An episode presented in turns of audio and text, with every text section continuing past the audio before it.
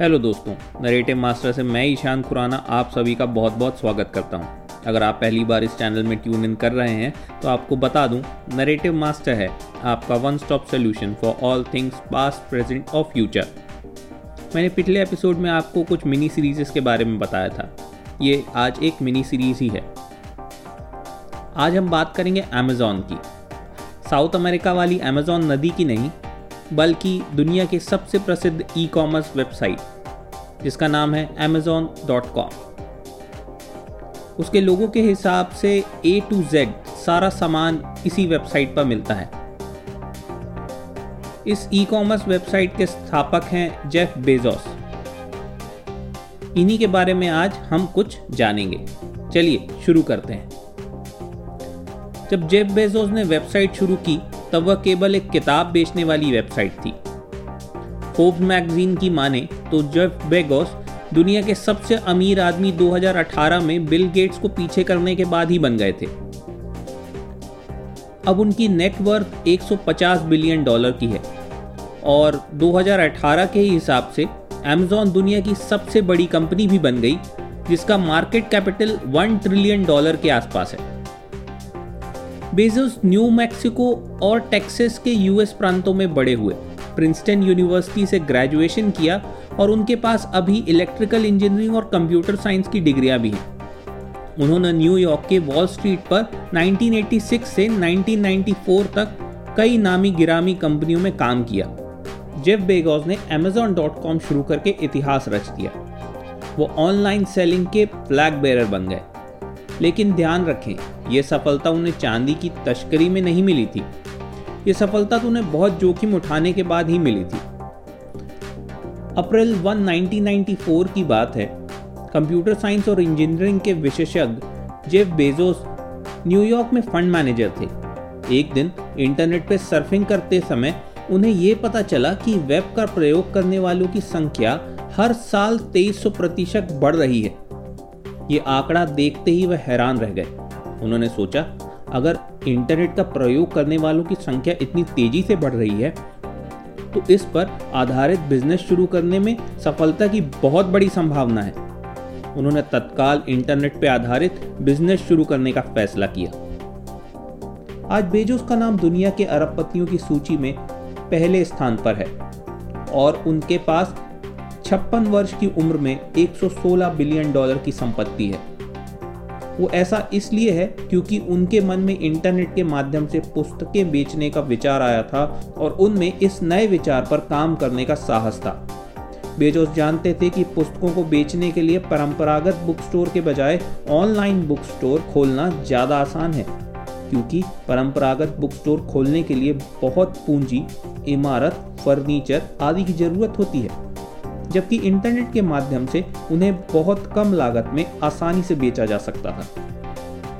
Internet पे पुस्तक बेचने का बिज़नेस करने के लिए उन्हें तीन चीज़ों की आवश्यकता थी।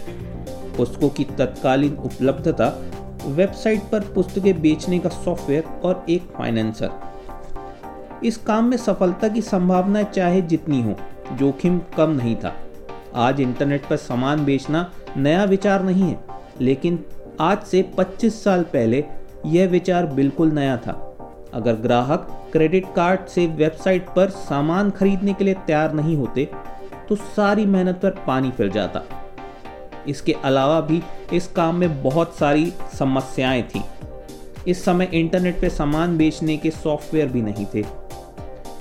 यह अंदेशा भी नहीं था कि ग्राहक किसी नई कंपनी को इंटरनेट पे अपना क्रेडिट कार्ड नंबर देने में हिचकेंगे और क्योंकि क्योंकि कंपनी उसका मनचाहा उपयोग कर सकती थी।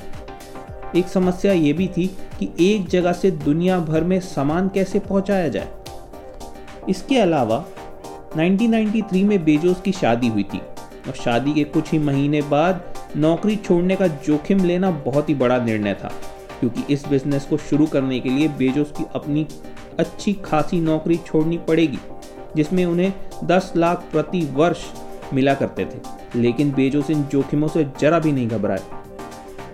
उन्होंने सिएटल में अपना ऑफ़िस खोलने का फैसला किया, क्योंकि वहाँ पर इनग्राम बुक डिस्ट्रीब्यूटर जैसा एक बड़ा बुक स्टोर था, जहाँ पुस्तकें तत्कालीन मिल जाती थी। शुरू में बेजोस के पास कुल तीन कर्मचारी थे। जब वेबसाइट पर पुस्तकें बेचने का सॉफ्टवेयर का सवाल आया तो बाज़ार में ऐसा कोई सॉफ्टवेयर था ही नहीं। क्योंकि बेजोस खुद कंप्यूटर प्रोग्रामिंग जानते थे, इसलिए उन्होंने अपने गैरेज में कंप्यूटर रखवाए और डाटाबेस प्रोग्राम तथा वेबसाइट का सॉफ्टवेयर बनाने लगे।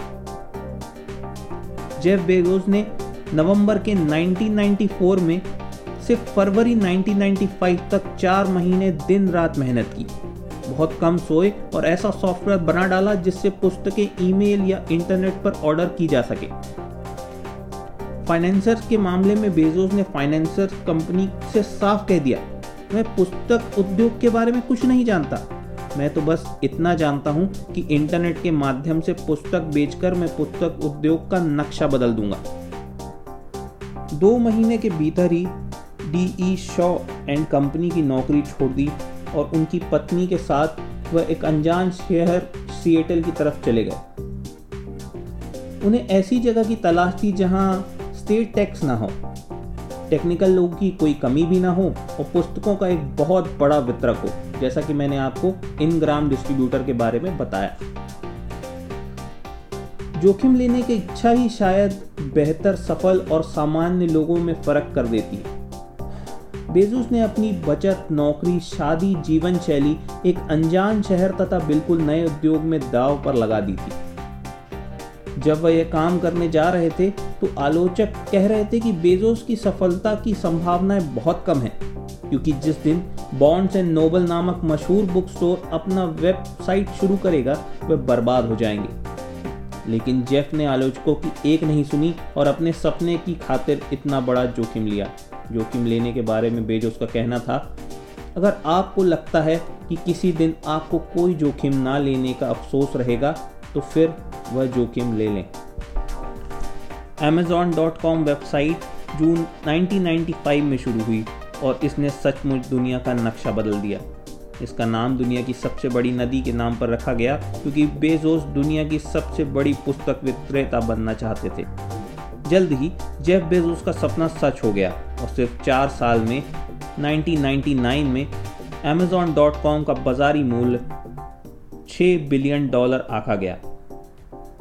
आज उसकी वेबसाइट पर पुस्तकों के अलावा करोड़ों अन्य प्रोडक्ट बेचे जाते हैं और खरीदे भी जाते हैं, जिसमें इलेक्ट्रॉनिक सामान, गहने, जूते, मोबाइल, खिलौने, सीडी, वीडियो आदि शामिल हैं। तीन कर्मचारियों के साथ शुरू हुई Amazon.com कंपनी के स्टाफ में आज हज़ारों कर्मचारी हैं और उन्होंने दुनिया का सबसे बड़ा सेंटर अभी हैदराबाद में पंद्रह हज़ार लोगों के बैठने की जगह के साथ खोला है।